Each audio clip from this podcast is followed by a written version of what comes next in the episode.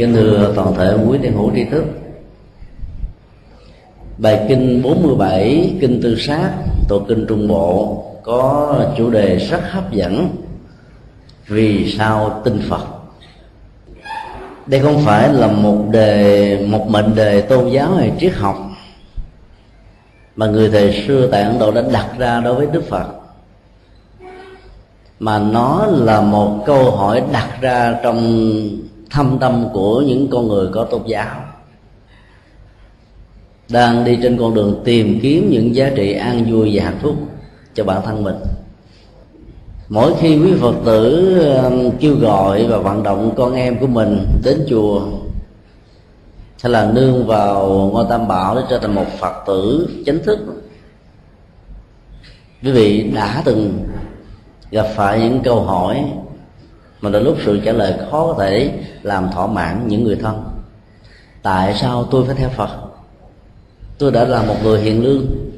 Tôi là một người đạo đức rồi. Tôi có thể tự lập và sống hạnh phúc an vui thì việc nương vào phật để làm gì? Câu trả lời đó đã làm cứng họng rất nhiều phật tử. Dĩ nhiên là mục đích đi theo phật là để trở thành người hiền lương, người đạo đức, an vui và hạnh phúc mà nếu mục đích đó đạt được rồi đó, thì nhu cầu đến với phật như là một phương tiện đó, ở nhiều người được xem như không cần thiết. Hướng trả lời đó hoàn toàn mang tính chủ quan. Là bởi vì cá tính của con người có thể rất hiền lương trong một hoàn cảnh nhất định nào đó, nhất là những thuận cảnh tính cách hiền lương này có thể bị phá vỡ trong những hoàn cảnh trái ngang với rất nhiều sự cám dỗ. Và đặc biệt là sự ờ, thua hụt thất bại và nhiều bế tắc khác trong cuộc đời có thể đến, làm cho người đó phải thay lòng đổi dạ. Cho nên đặt ra câu hỏi vì sao theo phật là chúng ta phải tự chiêm nghiệm lấy bản thân mình về con đường mà mình đến với đạo phật như thế nào. Hiện tượng đạo phật có mặt tại ấn độ vào thời của đức phật là một hiện tượng vô cùng lạ. Đạo bà la môn có trước đạo phật đến mấy ngàn năm. Khi đạo phật có mặt nền tảng văn hóa và tâm linh của tôn giáo này gần như bị sụp đổ. Vị vua lớn nhất có tầm ảnh hưởng quan trọng nhất ở trong nền văn hóa quán độ thời Phật là Tăng Bà Sa La đã trở thành đệ tử của ngài. Các vị tiểu quốc ở trong 16 nước lần bà có lần lượt trở thành đệ tử của ngài. Nhiều nhân vật bà la môn lỗi lạc lãnh tụ cả mấy ngàn đồ đệ và cũng là nơi nương tựa tâm linh của nhiều vua chúa. Quan lại lúc bấy giờ cũng trở thành đệ tử của đức phật. Họ đã đóng một vai trò rất quan trọng trong con đường hoàng pháp và dẫn đến sự thành công của ngài. Đó là những nhân vật được gọi là 10 đệ tử lớn. Xuất thân của họ đều là những vị bà la môn giáo lỗi lạc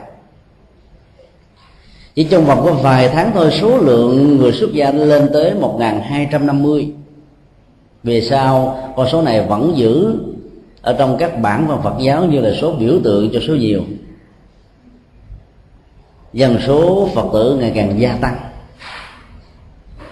Đến khi Đức Phật qua đời đó, thì số lượng dân số Phật tử đã gần chiếm 50% đất nước Ấn Độ chỉ có mấy mươi năm thôi mà số lượng lớn như vậy là một hiện tượng lạ chưa từng có trong lịch sử của nước này.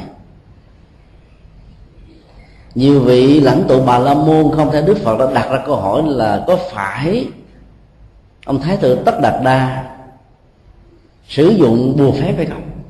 Bùa mới thức lú. Gặp ông một cái rồi về là muốn bỏ tôn giáo của mình. Khi lý giải hiện tượng từ bỏ đạo bà la môn, nhiều vị lãnh tụ bà la môn giáo lúc đó đó đã trả lời như vậy, vì ông này có phép thuật lạ, có bùa mê. Cho nên những người bà la môn thuần thành đã phải theo một cách bất đắc dĩ. Chắc chắn rằng là câu trả lời đó không bao giờ làm thỏa mãn những nhu cầu tìm kiếm tâm linh của người ấn độ lúc đó. Tìm kiếm là một nhu cầu trước nhu cầu đó là một sự theo đuổi cái gì đã có trước. Sự theo đuổi này không mang lại một thỏa mãn nào cho nên nhu cầu đó ngày càng gia tăng.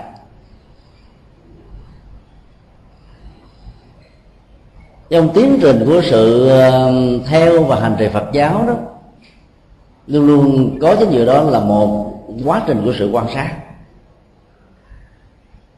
Chủ đề của bài kinh là vì sao theo Phật nhưng tựa đề chính của nó đó là kinh tư sát. Nên nói lên bản chất của sự theo đạo Phật đó, khác hoàn toàn với theo các tôn giáo khác.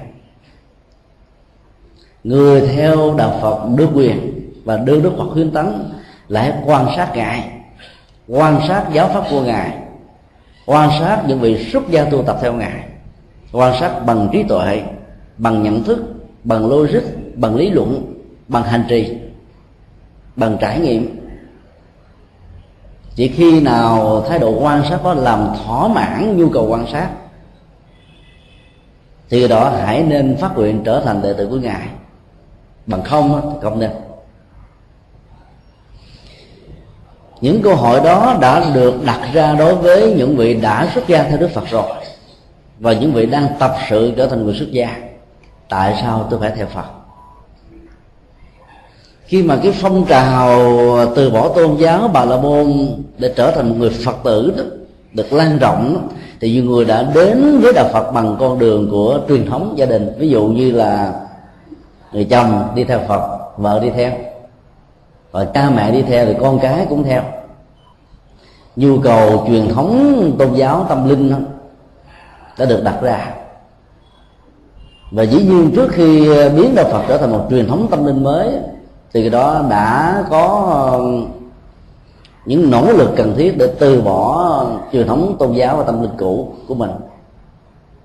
Thay đổi nhu cầu tâm linh, giống như là con người thay đổi thực phẩm và dưỡng chất được chứa đựng trong thực phẩm này. Khi mà nhu cầu thực phẩm tâm linh không còn đủ sức đáp ứng, thì người ta có khuynh hướng đi tìm cái mới. Nhu cầu đó là một thách đố rất lớn và đòi hỏi các tôn giáo cần phải có ờ, một dưỡng chất tâm linh để đáp ứng lại nhu cầu quá lớn này. Tiến trình quan sát để trở thành một người phật tử được đức phật đặt ra trong bản kinh đó, liên hệ đến một số vấn đề căn bản. Đầu tiên là phải có người quan sát.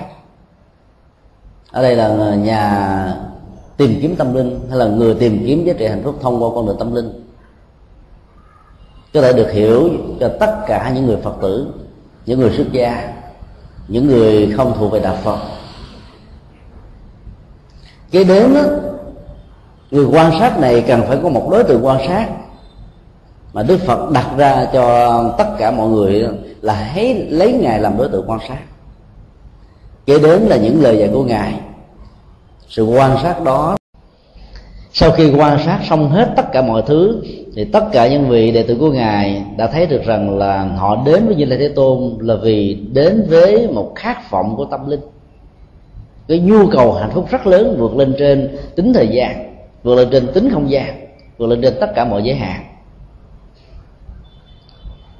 Pháp của phật là vi diệu vô cùng vì nó có khả năng chuyển hóa, biến nỗi khổ thành niềm vui, biến người đã chết rồi trở thành sống lại lần thứ hai, lần thứ ba. Biến một xã hội khổ đau trở thành một thế giới cực lạc.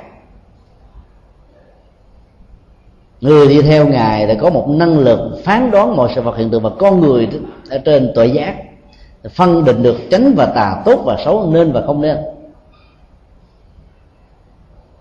Và đặc biệt là ai hành trì theo đều có kết quả như ý muốn. Thì đến bây giờ là thế tôn mà không có kết quả hành trì thì đến đấy làm gì? Ngài kết luận rằng, cho đến khi nào sau khi nhận thấy rõ được những giá trị lệ đạt về phương diện tâm linh, về phương diện hạnh phúc, về phương diện gia đình và cá nhân, thì tất cả các vị hãy nên tin và theo. Như là thế tôn. Đây là tiêu chí chúng ta có thể áp dụng khi tìm kiếm một vị thầy tâm linh, làm thầy của mình. Dĩ nhiên khi mình tìm kiếm được một mẫu người lý tưởng thì cũng đừng bao giờ rơi vào chủ nghĩa thần tượng đây là điều đức phật cấm kỵ. Như là thế tôn cũng không bao giờ bảo bất kỳ một người đệ tử nào của ngài thân tượng ngài. Xem ngài chỉ là người chỉ đường đó. Ngài dùng khái niệm người chỉ đường. Tức là ngài không thể mang lại thành quả ăn vui hạnh phúc cho chúng ta. Câu nói đó có ý nghĩa giáo dục rất lớn là cha mẹ thương con cái là đừng bao giờ làm mọi thứ cho chúng không khéo chúng ta biến con cái thành gà công nghiệp. Nó lớn về thể xác thôi, nhưng mà nó không có trái tim, không có tấm lòng, không có kiến thức, không có đạo đức, không có mọi thứ. Chỉ đường tức là chỉ phương pháp. Thương con phải là cho con tiền bạc, ăn sung mặc sướng, mà dạy con phương pháp tạo ra được đồng tiền liêm chính và giữ nó một cách có nghệ thuật. Thương con không phải là tạo xe hơi cho con đi học lấy xe honda cho con đi chơi lạng lách vô nhà thương cấp cứu mà là dạy cho con nghệ thuật đạp xe đạp đến trường để có được sức khỏe. Các đứa con phải hiểu được tấm lòng của cha mẹ để thấy rằng là không phải cha mẹ mình chù dập mình. Đừng bao giờ có sĩ diện nói trời giờ tôi lớn như thế này mà đạp xe đạp đâu, đâu có bồ nó theo tôi đâu. Thôi mẹ thông cảm cho tôi cho tôi chiếc xe sầm sơn chút xíu. Đừng nghĩ như vậy cho nên phải ờ, lấy tính cách người chỉ đường để làm tính cách của cha và mẹ. Chỉ đường đi nước bước cho con cái được thành công. Chứ đừng ban tặng thành quả thành công cho chúng thì chúng sẽ có một thái độ ý lại rất lớn. Về sau này đó khi đối diện trước những nghịch cảnh đó, thì chúng sẽ ờ, cương điệu quá nỗi đau. Cương điệu quá quan trọng quá vấn đề. Và chúng sẽ thấy là thế giới hoàn toàn bị sụp đổ và sự tối tâm đã phủ trùng khắp mọi nơi mọi chốn. Nói tóm lại bài kinh này dạy chúng ta về mẫu người thầy tâm linh thông qua sự thanh tịnh hóa các hoạt dụng của giác quan. Các pháp môn hành trì chỉ là một công cụ, một phương tiện để giúp hành giả đạt được trạng thái thanh tịnh này. Khi các hành giả đạt được trạng thái thanh tịnh đó giàu cho bá tánh, đàn na, tính, thí có quy ngưỡng cung kính cũng đừng bao giờ thỏa mãn tự hào vì cái bản chất bản ngã đó sẽ làm cho người đó bị té đài, rớt núi. Mục đích của tu tập ở các bậc thầy tâm linh không phải là vì được danh tiếng mà vì mang lại sự an lạc của bản thân và giúp cho người khác cùng đạt được chia sẻ những giá trị này. Muốn có được những yếu tố đó đó đến với đạo phật một cách lâu dài và bền bỉ thì không gì khác hơn là đến bằng chánh chi kiến, bằng tội giác. Chứ đừng đến bằng niềm tin, bằng mê tín, bằng tín ngưỡng, bằng những thói quen truyền thống gia đình mà mình thấy mẹ đi, cha đi thì mình đi theo. Sự đến với đạo phật và đức phật như vậy sẽ mang lại giá trị lâu dài cho chúng ta. Ở trên bàn có một số câu hỏi, lần này cũng khá nhiều hy vọng thời gian à, sẽ cho phép chúng ta trả lời hết tất cả những câu hỏi này. Thưa thầy, con ở tỉnh lên đây nghe giảng. Nghe thầy giảng rất thích. Không biết vì lý do gì. Thưa thầy có muốn hỏi là con định mỗi tháng sẽ tổ chức ở nhà mời các thầy giảng sư đến giảng pháp. Sau khi giảng pháp xong, con sẽ chiêu đãi cho những người đến dự một món ăn chay đặc sắc để đem lại niềm vui cho mọi người, thì việc làm đó có nên hay không? Nghe nói như vậy thì ai mà không muốn đi nghe pháp không à? Tới nghe xong còn được ăn nữa, sướng quá trời quá đất. Niềm vui ờ, và muốn chia sẻ niềm vui cho người khác làm cho con người trở thành một vị bồ tát về phương diện tinh thần giá trị chánh pháp của đức phật thông qua bài kinh này và nhiều bài kinh khác cho chúng ta thấy là có khả năng tháo gỡ các bế tắc, làm cho con người có bản lĩnh của sự chịu đựng, vượt gian khó và biến cái nghịch cảnh trở thành những phương tiện để rèn rèn luyện lò tâm. Thì giá trị chuyển hóa của nó rất cao. Sau khi nghe và tiếp nhận được giá trị này tạo cho mình được một sự đổi đời. Nhiều phật tử đến với đạo phật nhờ vào những băng giảng kinh và thuyết pháp. Chúng tôi đã nghe rất nhiều ờ, văn nhân trí thức ở hoa kỳ tâm sự cái thời gian ở trong tù đó. Sau năm 75 nếu không có Phật pháp là họ bị điên cuồng, vì gia tài sự nghiệp tan quan tiêu hết. Đánh tư sản, rồi ờ, những cái phân biệt đối xử về những người ờ, thuộc hai phe đối chiến khác nhau, làm cho họ bị chù dập rất nhiều thứ nhiều người đã phải tìm kiếm con đường ra đi với những nỗi hận thù chất chứa lớn lắm. Nhưng mà sau khi gặp được chánh pháp như là thế tôn trong nỗi khổ đau cung cực rồi đó, họ học được những phương pháp thiền xả, quán lòng từ bi, tìm hiểu tìm hiểu những nguyên nhân của nỗi khổ niềm đau cho nên họ có được cái chất liệu của sự thông cảm. Nỗi đau đó được biến mất. Thì chánh pháp giúp cuộc đời của họ nhiều lắm có nhiều người bị thất bại, dẫn đến tình trạng thất liên bát đảo mà nghe được một cái ờ, bài giảng nói về ờ, tám ngọn gió của thế gian. Thành bại hơn thua được mất. Tên tiếng đã bị phê bình chỉ trích chỉ là những ngọn gió trong đời. Đừng để nó cuốn trôi mình đi. Lòng sực tỉnh và giác ngộ liền. Cho nên bản chất của giáo pháp còn có thể giúp chúng ta làm mới lại cuộc đời khi thấy được nhu cầu này là cao và phát tâm muốn tổ chức những cái buổi ờ, pháp thoại tương tự như ở ngôi chùa xá lợi và những ngôi chùa khác, mời các vị pháp sư ở các nơi đến để giảng, thì đó là chúng ta biết thiết lập đạo tràng ư xứ xứ, tức ở mọi nơi mọi chốn. Mục đích của việc thiết lập đạo tràng theo tinh thần Phật dạy là phá nghi võng ư trùng trùng để phá lứa nghi, phá sự tối tâm, phá đi nỗi khổ niềm đau phá hủy tất cả những nỗi bất hạnh. Tâm nguyện đó là tâm nguyện của những người cao thượng. Sau khi tổ chức nghe giảng xong rồi mà còn đãi thêm bữa cơm nữa thì chúng ta đã có cơ hội gieo trồng được hạt giống lòng từ bi. Như vậy là ít nhất là trong một buổi ăn cơm đó là người ta là bớt đi cái nghiệp sát, khỏi phải ăn mặn. Thì mình có cứ có thêm phước báo của ờ, của hạt giống tình thương ăn no nê có được thêm chánh pháp để nghe sửa được một cuộc đời. Chắc chắn rằng là giá trị đóng góp của nó rất lớn. Đã trong vòng hai năm qua chúng tôi à, um, thường tham gia các chương trình từ thiện có giảng pháp. Trước khi chia sẻ các phần quà đó chúng tôi chia sẻ một pháp thoại khoảng từ một tiếng đến 90 phút. Sau đó là mời các nghệ sĩ và các ca sĩ tên tuổi ca cúng dường. Ở đây họ mà gặp được nghệ sĩ ca sĩ là họ mừng lắm. Tivi còn không có để coi mà. Bây giờ đó, giấc mơ như là một hiện thực. Gặp ca sĩ họ rất là thích. Mà nghe ca những lời ca thanh thoát là nỗi khổ niềm đau cũng rơi trùng một phần. Nhờ chánh pháp là chuyển hóa được gốc rễ. Sau khi nghe xong rồi thì còn có một bữa ăn với phần quà trị giá khoảng từ 30 cho đến 50 ngàn. Còn gì sướng cho bằng phải không ạ? Có nhiều người nói thôi bây giờ tôi không muốn đi đâu nữa rồi tôi ở trong đây cho đến suốt cuộc đời luôn. Để ra ngoài phải đi xin ăn mỗi ngày không biết là bữa có bữa không. Ở các trung tâm các ừ, cơ quan từ thiện mà nhất là phật giáo đến đó, thì mang quá nhiều giá trị lệ lạc vừa văn nghệ vừa giải trí vừa ăn uống vừa quà tặng vừa chánh pháp nữa.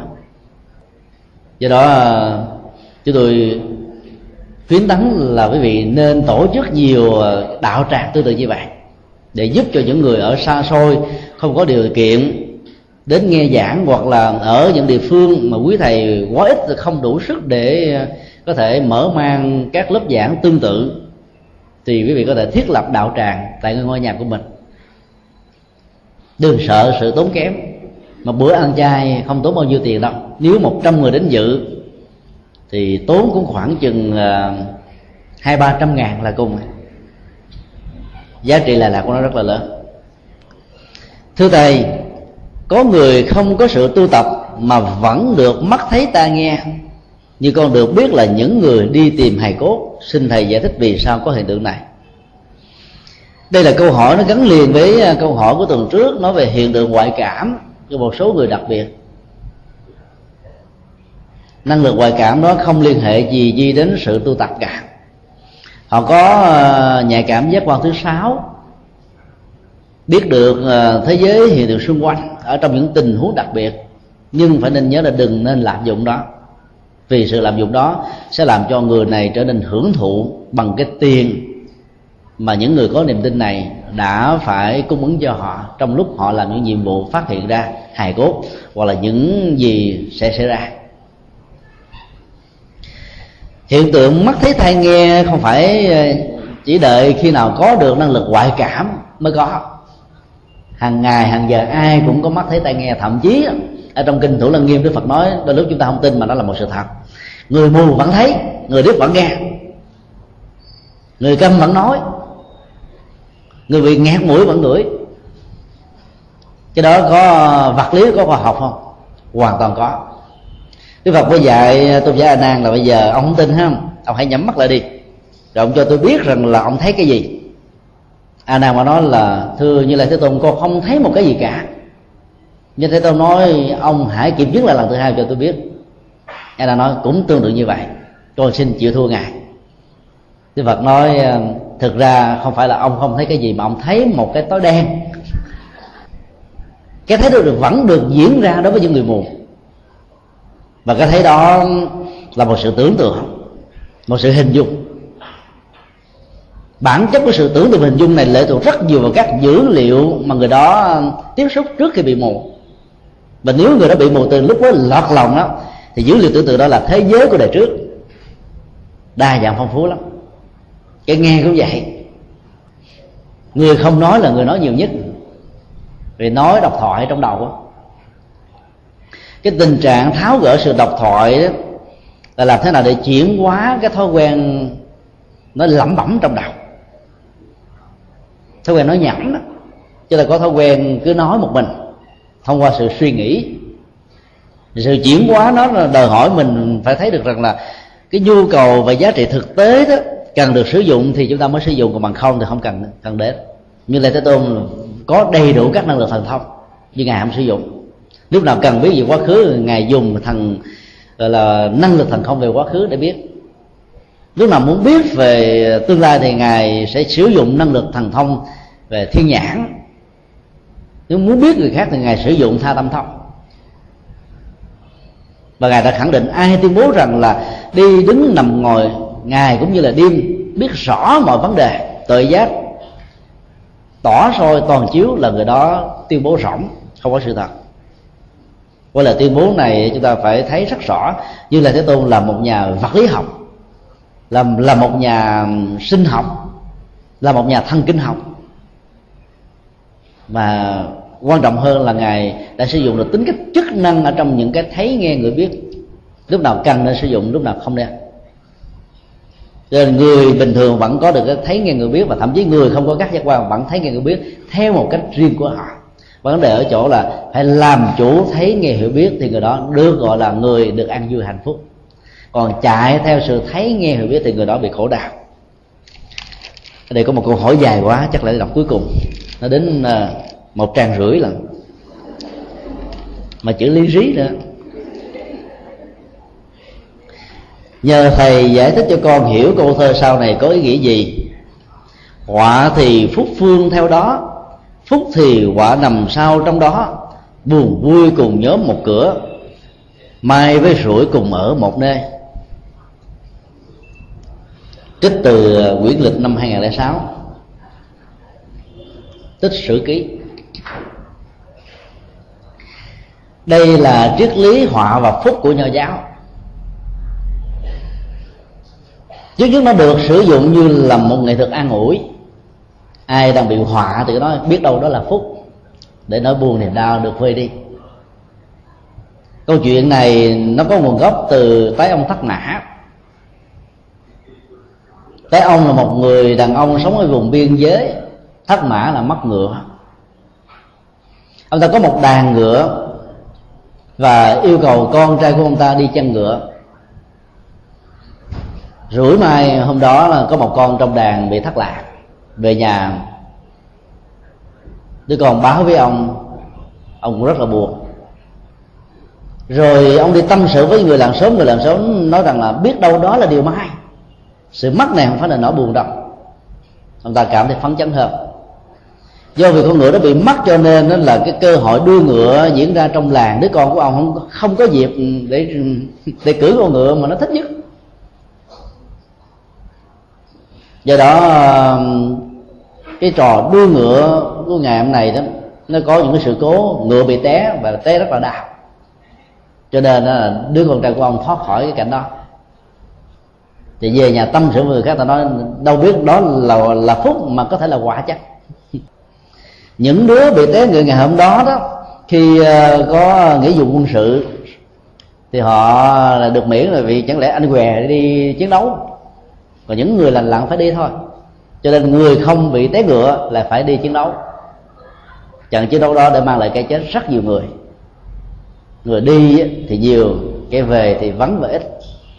Thì đó nó mới có ra cái học thuyết trong quả có phúc, trong phúc có quả nhưng một nỗi niềm an ủi thôi.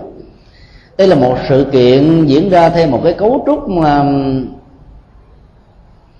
với một cái tần số xuất hiện hơn và xuôi trong một cái chu kỳ nhất được, làm cho người ta lý giải nó như là một sự ngẫu nhiên thực ra nó là một cái hệ số tuần hoàn của nhân và quả. Nhà phật thì không có ờ, lý giải vấn đề trong quả có phúc và trong phúc có quả mà quả và phúc nằm ở tâm của con người. Tâm gieo điều xấu thì quả xuất hiện. Tâm gieo điều lành đó mặc dầu điều lành chưa có mắt là làm cho tâm người đó được thảnh thơi và hạnh phúc. À, tin vào nhân quả như vậy thì họa và phúc đó, chỉ là một trò đùa đành hanh không chi phối mình được. Chứ nếu mà trong phúc có quả, trong quả có phúc thì đâu ai làm quả và phúc để làm gì? Đâu ai đi tìm kiếm hạnh phúc làm gì? Bởi vì trong bất cứ một hạnh phúc nào cũng có cái nỗi khổ đau trong võng thà không có hạnh phúc để khỏi bị khổ đau, còn hơn. Và tương tự đó, ai muốn hạnh phúc thì cứ đi làm điều xấu đi. Tại vì trong cái họa sẽ có cái phúc. Cho nên học thuyết này như là một sự an ủi triết lý nhưng mà rất nguy hiểm về các phương diện triển khai. Còn nhân quả dẫn đến sự quả phúc như là một tiến trình tất yếu không ai can thiệp thế làm cho người ta phải sợ hết muốn tránh quả thì phải gieo phúc. Muốn hạnh phúc đó, thì phải từ bỏ hết tất cả những nghiệp xấu. Nó không còn sự lựa chọn khác. Buồn và vui không ở đây đưa ra là nhóm cùng một cửa tức là xuất hiện ở một nơi. Thực ra nó khó có thể xác định được như vậy. Buồn hay vui nó thuộc về tâm trạng. Tâm trạng đó à, bị tác động bằng thế giới xung quanh với những người tiếp xúc như là những phương tiện và chất xúc tác. Người buồn cảnh có vui đâu bao giờ, là nói cái tác động ngoại tại ảnh hưởng đến dòng cảm xúc con người mà quỷ vô đã mô tả, chỉ là một hiện tượng trong rất nhiều hiện tượng có nhiều người buồn mà cảnh bắn tức tức vui, tại vì cái cảnh vui đó đâu bị lệ thuộc vào người buồn đâu có nhiều ờ, tình trạng cảnh buồn mà người đó vẫn tiếp tục vui, thì sao? Cho nên sự bị ảnh hưởng và chi phối nó lệ thuộc vào cá tánh và dòng cảm xúc của mỗi người. Giờ buồn buồn và vui không phải là một nơi, mà nó lệ thuộc vào tâm trạng và nhận thức của con người. Người tu tập phải chuyển hóa nhận thức giống như là vững, tảng đá vững chắc. Không để cho nỗi vui, niềm buồn, chinh phục, chi phối, thì người đó sẽ được an vui hạnh phúc lâu dài còn mai với rủi thì nó giống như họa và phúc và thôi. Hên xui. Ở cùng một nơi, làm gì có chuyện mà hên và xui có cùng một nơi. Như vậy là cái hên nào cũng có cái xui đi theo sau. Là đồng hành với nó thì sao? Thì chứ không có. Mà không có gì gọi là mai và rủi, hên và xui cả. Tất cả nó là một quy luật và hệ lý của nhân quả. Vì không hiểu được cho nên chúng ta lý giải nó là hên và xui, tức là nó là nhân và quả. Ví dụ như những người um, có thói quen mua vé số, trúng được động đất à, giống như là ông à, ở Dallas vào năm 2004 người Việt Nam. Chúng được cái à, vé độc đất là 57 triệu đô la Hoa Kỳ. Thiên hạ Việt Nam lúc đó đổ răng răng đi mua vé số ta nói là ông này, ông hên quá. Ông may mắn quá. Cái vận mạng đỏ của ông đã xuất hiện rồi. Người Việt Nam chắc chắn bắt chước sẽ được theo. Kể từ năm 2004 đến bây giờ, cho đến bây giờ đâu có người Việt Nam nào trúng lần thứ hai. Vậy ta làm cho người ta lại tính thêm nữa. Đúng thiệt là hên xui mà rủi. Nó có phận, có phần. Người có cái vận đỏ thì hên, người có vận đen thì rủi. Nhưng thực ra tất cả đều là nhân quả rồi nhiều khi là cái ông này ông đã làm cái công việc gieo phước báo lâu lắm rồi, nhiều đời rồi. Nhưng sau đó là ông có một cái tánh gọi là bỏng sẻn, giấu giếm, làm cho tất cả những cái năng lực mà gieo phút báo của ông ta đó nó bị ách thắt lại. Nó quãng thời gian trổ quả. Rồi bây giờ ở hiện tại này, nghe nói là ngày nào cũng đi chùa cả. Ông cầu phật lại phật đủ thứ hết trơn, nguyện là nếu con giàu có, con sẽ à, cắt cất một ngôi chùa thật là to một uh, trung tâm từ thiện rất là lớn và trị giá của mỗi trung tâm này là một triệu đô la. Cái lòng phát nguyện dĩ nhiên nó phát xuất từ lòng tham. Nếu con giàu con mới làm nhưng dù sau nữa nó cũng là một sự hồi hướng chuyển tất cả những cái áp tắc về nhân quả tốt vọng đã gieo trồng trong quá khứ đó nó được khai thông làm cho nó được trổ ra cho nên là sự đầu tư nho nhỏ nào đó cũng làm cho cái quả vốn có cái nhân vốn có được trổ quả thôi. Còn những người mà không hề gieo những hạt giống của phước lực như vậy thì giàu cho có đầu tư từ lúc mới sinh ra cho đến lúc qua đời. Nếu họ sống 100 tuổi thì họ chỉ gieo một cái nghiệp là nghèo mặt rồi mà thôi. Tại vì chúng gió chứ không có chúng chúng số. Một câu hỏi khác. Có một vị thầy nói rằng là đức phật ngày xưa có mấy vợ phải không thầy? Nếu nếu có thì thầy giải thích cho con biết là, làm sao. Không biết là thầy nào nói kỳ cục vậy. Để tìm hiểu về nguồn gốc lịch sử của như lai thế tôn thì nó có hai cách. Dựa vào văn bản học của kinh điển phật giáo bali và sanskrit lai tạo, tức là sanskrit riêng của phật giáo vốn khác với sanskrit vệ đà trong tất cả các bản văn của kinh tạng Bali và bản văn kinh tạng đại thừa không hề có bất kỳ một dữ liệu nào một thông tin nào cho phép chúng ta xác định điều đó.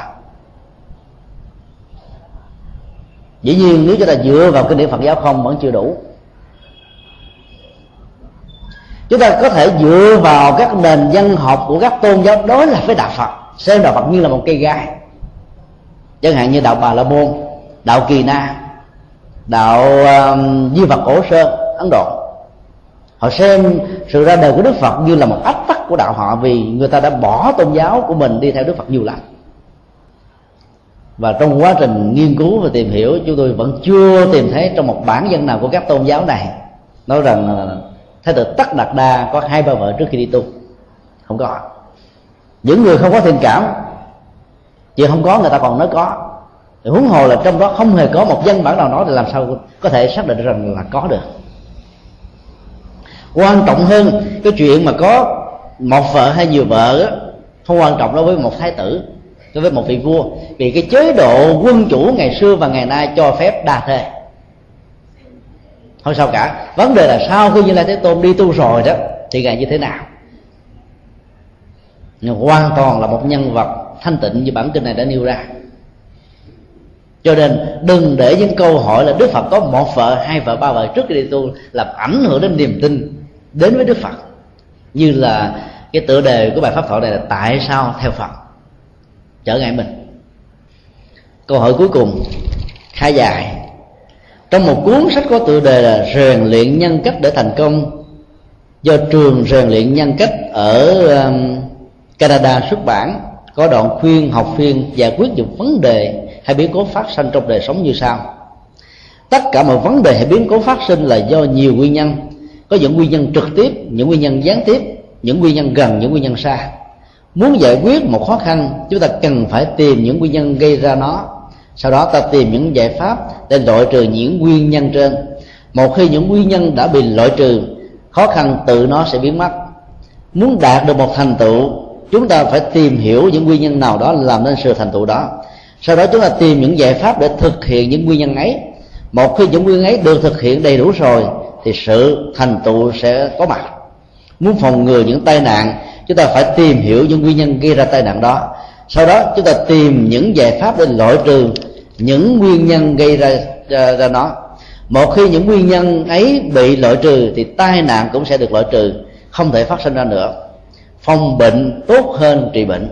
Phòng ngừa tai nạn tốt hơn là để tai nạn xảy ra rồi mới khắc phục trong kinh đại phương quảng, ngài xá lợi phất cho biết rằng, ai biết giải quyết những khổ đau của mình dựa trên tứ diệu đế, người đó sẽ đạt được trí tuệ. Trường rèn luyện ngăn cách ở um, Canada cũng khuyên các học viên giải quyết những vấn đề xảy ra trong một cuộc sống dựa trên luật nhân quả. Do đó, chúng tôi nghĩ nếu chúng ta thực hành đúng theo lời khuyên của trường nói trên, chúng ta chẳng những đạt được kiến thức mà còn đạt được phần nào tuệ giác của nhà phật chúng tôi không biết ý nghĩa của chúng tôi đúng hay sai. Xin thầy quan hệ giải thích cho. Cư sĩ chánh tiếng. đây là một đoạn văn khá hay. Về cách diễn đạt và cách lý luận, cũng như đưa ra những minh họa về những vấn đề liên hệ đến gốc rễ của um, các vấn nạn mà con người có thể gặp. Đây là một trường nhân cách mà chúng tôi cho biết, cho thấy rằng nó gắn liền với học thuyết nhân quả của nhà Phật, dựa trên học thuyết tứ diệu đế. Như tôi đã nói nhiều lần, bản chất của tứ diệu đế là một công thức nhân quả hai lớp. Lớp thứ nhất là sự bế tắc, quả được đưa ra đầu để cho con người không được chạy trốn nhìn thật vào mặt một cái đó để tìm kiếm ra nguyên nhân, là tập tập là nguyên nhân do vì có nhiều người không hiểu rõ được tiếng Bali và Sanskrit, lý giải chữ tập theo nghĩa đen của chữ Hán. Cho nên mới nói là tập có nghĩa là sự nhóm góp, tập hợp. Tức là tập là một nguyên nhân nguyên nhân nào nó cũng có nhiều chiều. Chủ quan, khách quan, gần và xa, mình và người, hiểu lầm, hay là bao gồm các thứ đó. Nó là một tập hợp các gốc rễ, chứ không phải là sự tập nhóm, theo nghĩa đen lớp ý nghĩa thứ nhất này là một thực tại khổ đau. Nhà phật không bao giờ cường điệu sự khổ đau. Nếu như đức phật chỉ nói đời là biển khổ mênh mông. Như là thế tôn rơi vào chủ nghĩa yếm thế. Nhiều người đã du khống như là thế tôn như vậy. Nhưng trên thực tế, như là thế tôn là một người rất là hiện thực. Sau khi nhìn thấy được mặt mũi của khổ đau, ngài tìm kiếm nguyên nhân. Đây là quá trình y học, trị liệu. Rất hay, rất có chiều sâu sau đó ngài giới thiệu cái lớp nhân quả thứ hai là lớp nhân quả giải quyết nỗi khổ niềm đau. Kết quả cũng nêu ra đầu, đó là ăn sự ăn vui. Vì dĩ nhiên ngài không bao giờ tạo cho người ta những sự hớn hở ở trong sự nguyện cầu mong mỏi, ước mơ, mà hãy biến nó thành hiện thực thông qua con đường của bác chánh đạo kia là sự hành trì. Tức là muốn có một việc gì đó, thì phải lấy chủ nghĩa hành động làm đầu. Hành động có phương pháp, có tuệ giác thì kết quả sẽ diễn ra một cách như ý. Ở đây nó có ba vấn đề được đặt ra trong câu hỏi, và bản chất của câu hỏi cũng là sự trả lời khá đầy đủ. Chúng tôi chỉ xin chia sẻ thêm một góc rất nhỏ về vấn đề tai nạn, nguyên nhân và cách khắc phục nó. Thế giới phương tây thông qua sự nghiên cứu rất kỹ lưỡng đã tạo ra luật đi đường sự thực hiện đúng luật đi đường sẽ hạn chế một cách tối đa các tai nạn giao thông có thể xuất hiện trước mắt. Ở những con đường dù nhỏ hay lớn ở phương tây, đặc biệt ở hoa kỳ, đến các ngã tư nhỏ nhỏ đó, thì dầu cho phía trước thì trái và phải không có người nào khi mà cái đèn đỏ bật lên, người ta phải dừng lại thôi chờ khi nào cái bàn đèn xanh xuất hiện thì người ta mới chạy qua. Thói quen đã huấn luyện họ như vậy để tạo ra sự an toàn tuyệt đối. Có nhiều người nói là trong những tình huống không có người nào sự dừng lại như vậy chỉ là mất thời gian và vô bổ. Cho nên, băng qua đường trong tình huống đó vẫn không vi phạm luật giao thông. Đó là sự biện hộ mà thôi. Vì huấn luyện luật là phải huấn luyện bằng thói quen. Để hỗ trợ cho thói quen này được chấp nhận một cách dễ dàng đó thì người ta gắn liền nó với những khung hình phạt. Chẳng hạn như là người vi phạm luật giao thông đó, khi mua xe phải trả một cái giá bảo hiểm cao hơn là những người chưa từng vi phạm luật giao thông. Tiền bảo hành xe cộ cũng vậy. Rồi sau này đi xin việc làm hay là dấn thân vào bất các lĩnh vực nào cũng gặp rất nhiều sự trở ngại. Vi phạm lần thứ nhất thì đóng tiền phạt ít lần thứ hai gia tăng. Như vậy là chỉ có nhanh thêm cho 30 giây thôi mà phải tốn rất nhiều tiền bạc luật pháp rồi là ghi vào trong sổ bì đen. Mà ra thường gọi là sổ tín dụng đó, cái thẻ tín dụng. Tức là sự sử dụng thẻ này dựa trên uy tín sử dụng của cá nhân đó. Nếu những người nào có cái lai lịch vi phạm luật giao thông nhiều quá đi tới đâu ai cũng sợ vì ảnh hưởng đến công an việc làm ở những nơi đó. Cho nên người ta đã tìm tìm ra được giải pháp bằng cách là sự phạt để cho người khác không vi phạm luật giao thông, thì đó là con đường. Nguyên nhân của việc vi phạm luật giao thông đó là sự hối hả của con người muốn được về nhà sớm mà không phải chờ đợi. Đó là nguyên nhân tâm lý. Còn nguyên nhân vật lý là nằm ở chỗ là có nhiều con đường nó hẹp quá đi chặt chội. Nếu mà chờ đúng theo thứ tự như vậy thì à, công việc làm ăn nó sẽ bị trở ngại. Chứ vì các đường phố Việt Nam sẽ không đau quá nhiều, làm cho nhiều người không muốn vi phạm luật cũng phải vi phạm theo. Có nhiều người nào ở đứng lại ngã tư đường là những chiếc xe sau bấm kèn người này nghe nhức đầu cái tiếng kèn quá cho nên phải ờ, nổ máy và giọt. Tất cả cùng giọt theo. Thì khi hỏi ra tại sao giọt, nó tại trước tôi đâu thấy có cái bàn đâu chúng ta không cần thấy đèn đỏ không có công an thì không sợ. Như vậy nó trở thành một ý thức xem thường luật pháp và nghĩ rằng nó không có tác hại. Cái tính cách, gọi là, bình thường quá mà xem thường nỗi đau và tai nạn của bản thân và những người khác là nguyên nhân chính gây ra tai nạn giao thông. Nguyên nhân hối hả và thiếu sự chịu đựng về tâm lý thiếu kiên nhẫn làm cho người ta dễ dàng vi phạm. Bây giờ thứ ba là đường quá chặt chội làm cho con người khó có thể đi đúng cái len mà mình cần phải đi. Chạy đúng cái tốc độ đã được yêu cầu. Và đã nó còn có rất nhiều cái yếu tố khác nữa. Tai nạn giao thông nó còn được xuất hiện dưới sự ảnh hưởng một cách tiêu cực của các loại um, tiêu thụ mà trong đó nó có chất gây sai như rượu bia xì ke ma túy. Trên phương tây người ta có những cái máy thử rượu và những cái độc tố này ai bị phát hiện đang ờ, lái xe mà vi phạm vào điều đó thì sẽ bị phạt rất nặng. Rút thẻ lái xe. Cho nên ta sợ quá ta đâu dám làm đâu dám làm liều. Dù cảnh sát giao thông ở những nước phương tây rất ít nhưng mà khi có một cái chuyện gì có là chỉ trong vòng vài phút sau ta đã có mặt ở hiện trường rồi. Còn ở việt nam á cảnh sát giao thông có mặt ở khắp ngã tư. Mà nhiều người ta nói uh, biếm nhẹ đó tôi nói công an giao thông có mặt không phải là để giữ trật tự an ninh giao thông mà để để kiếm tiền. Thì cố tình phạt cho người ta. Do đó, sự xuất hiện của công an giao thông là để cho người ta sợ người ta không dám vi phạm luật. Nên là phương tây người ta để những cái câu rất là sự. Khu vực đường này có máy quay camera ẩn. Một đoạn đường rất là dài với các rừng cây rậm rạp. Ta không biết đặt máy ờ, bắn tốc độ ở chỗ nào, cho nên người ta sợ quá người ta không dám chạy nhanh. Và do đó tai nạn không xuất hiện. Rồi người ta chế tạo ra những cái máy phát hiện xe cảnh sát giao thông. Cái máy đó chỉ có một ngàn đô để gắn vào thôi, trong vòng đường kính ba cây số hoặc là năm cây số. Nếu có cảnh sát giao thông thì ờ, cái đèn với là cái kèn nó sẽ báo lên. Toe toe tiết tiết tiết tiết gì đó. Thì những người này đang chạy vi phạm luật hay là gì đó thì phải sửa lại, không dám vi phạm nếu trên xe đó có người đang lái xe là đang uống rượu đó thì phải lập tức ngừng xe lại để cho cái người không uống rượu lái. Ít nhất là những cái phương tiện hỗ trợ đó làm người ta đỡ vi phạm luật chứ không phải là chờ người ta vi phạm luật để mà phạt. Do đó rượu và những cái phương tiện gây sai là một trong những nguyên do dẫn đến tai nạn giao thông. Ở việt nam những um, cầu ấm con ông cháu cha, những người có giàu có có xe cộ lắng bón lắng bon ra đường là muốn lao và muốn đua. Cái tình trạng háo thắng đó cũng là một trong những nguyên do dẫn đến tai nạn giao thông. Đến những cái mùa bóng đá, quốc tế hay là trong nước thôi, tai nạn giao thông tăng lên nhiều lắm, bệnh viện nào cũng đầy ấp những người bị tai nạn. Do vì thua đá độ, giận quá, chạy xe mất kiểm soát. Do về thắng đá độ hưng phấn quá cho nên lái xe uốn uốn uốn uốn.